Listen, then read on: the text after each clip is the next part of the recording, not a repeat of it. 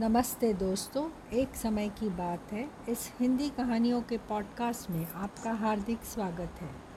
चलिए शुरू करते हैं आज की कहानी, गलत फैसला। एक घोड़ा पानी पीने के लिए एक नदी पर गया। उस समय नदी में एक जंगली सुअर स्नान कर रहा था।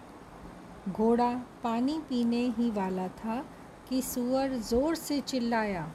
अरे ओ मूर्ख, तुम इस नदी से पानी नहीं पी सकते। यह नदी मेरी है। इसी बात को लेकर उन दोनों में झगड़ा होने लगा। तभी उधर से एक आदमी जाता दिखाई दिया। उसके पास तीर कमान था।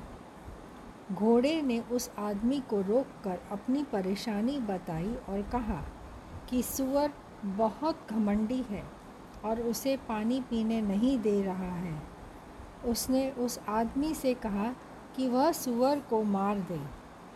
उस आदमी ने उत्तर दिया, देखो भाई, मैं सुअर को मार तो देता, मगर वह बुरी तरह भाग रहा है।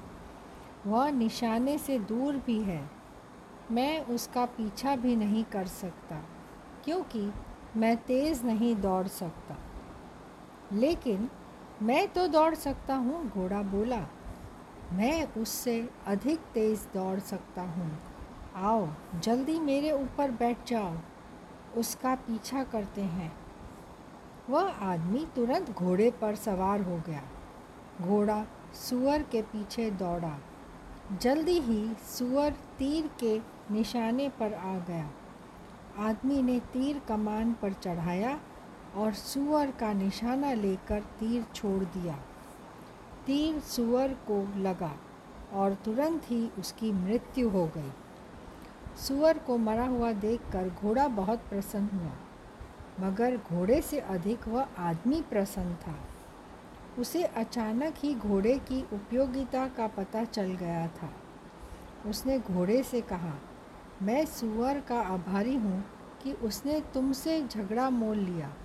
इस कारण मुझे तुम्हारे ऊपर सवारी करनी पड़ी। तुम बहुत काम के जानवर हो।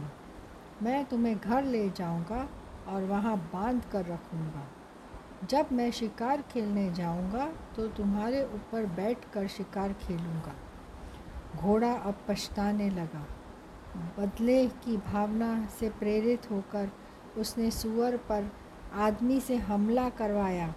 और स्वयं आदमी का जीवन भर का गुलाम बन बैठा।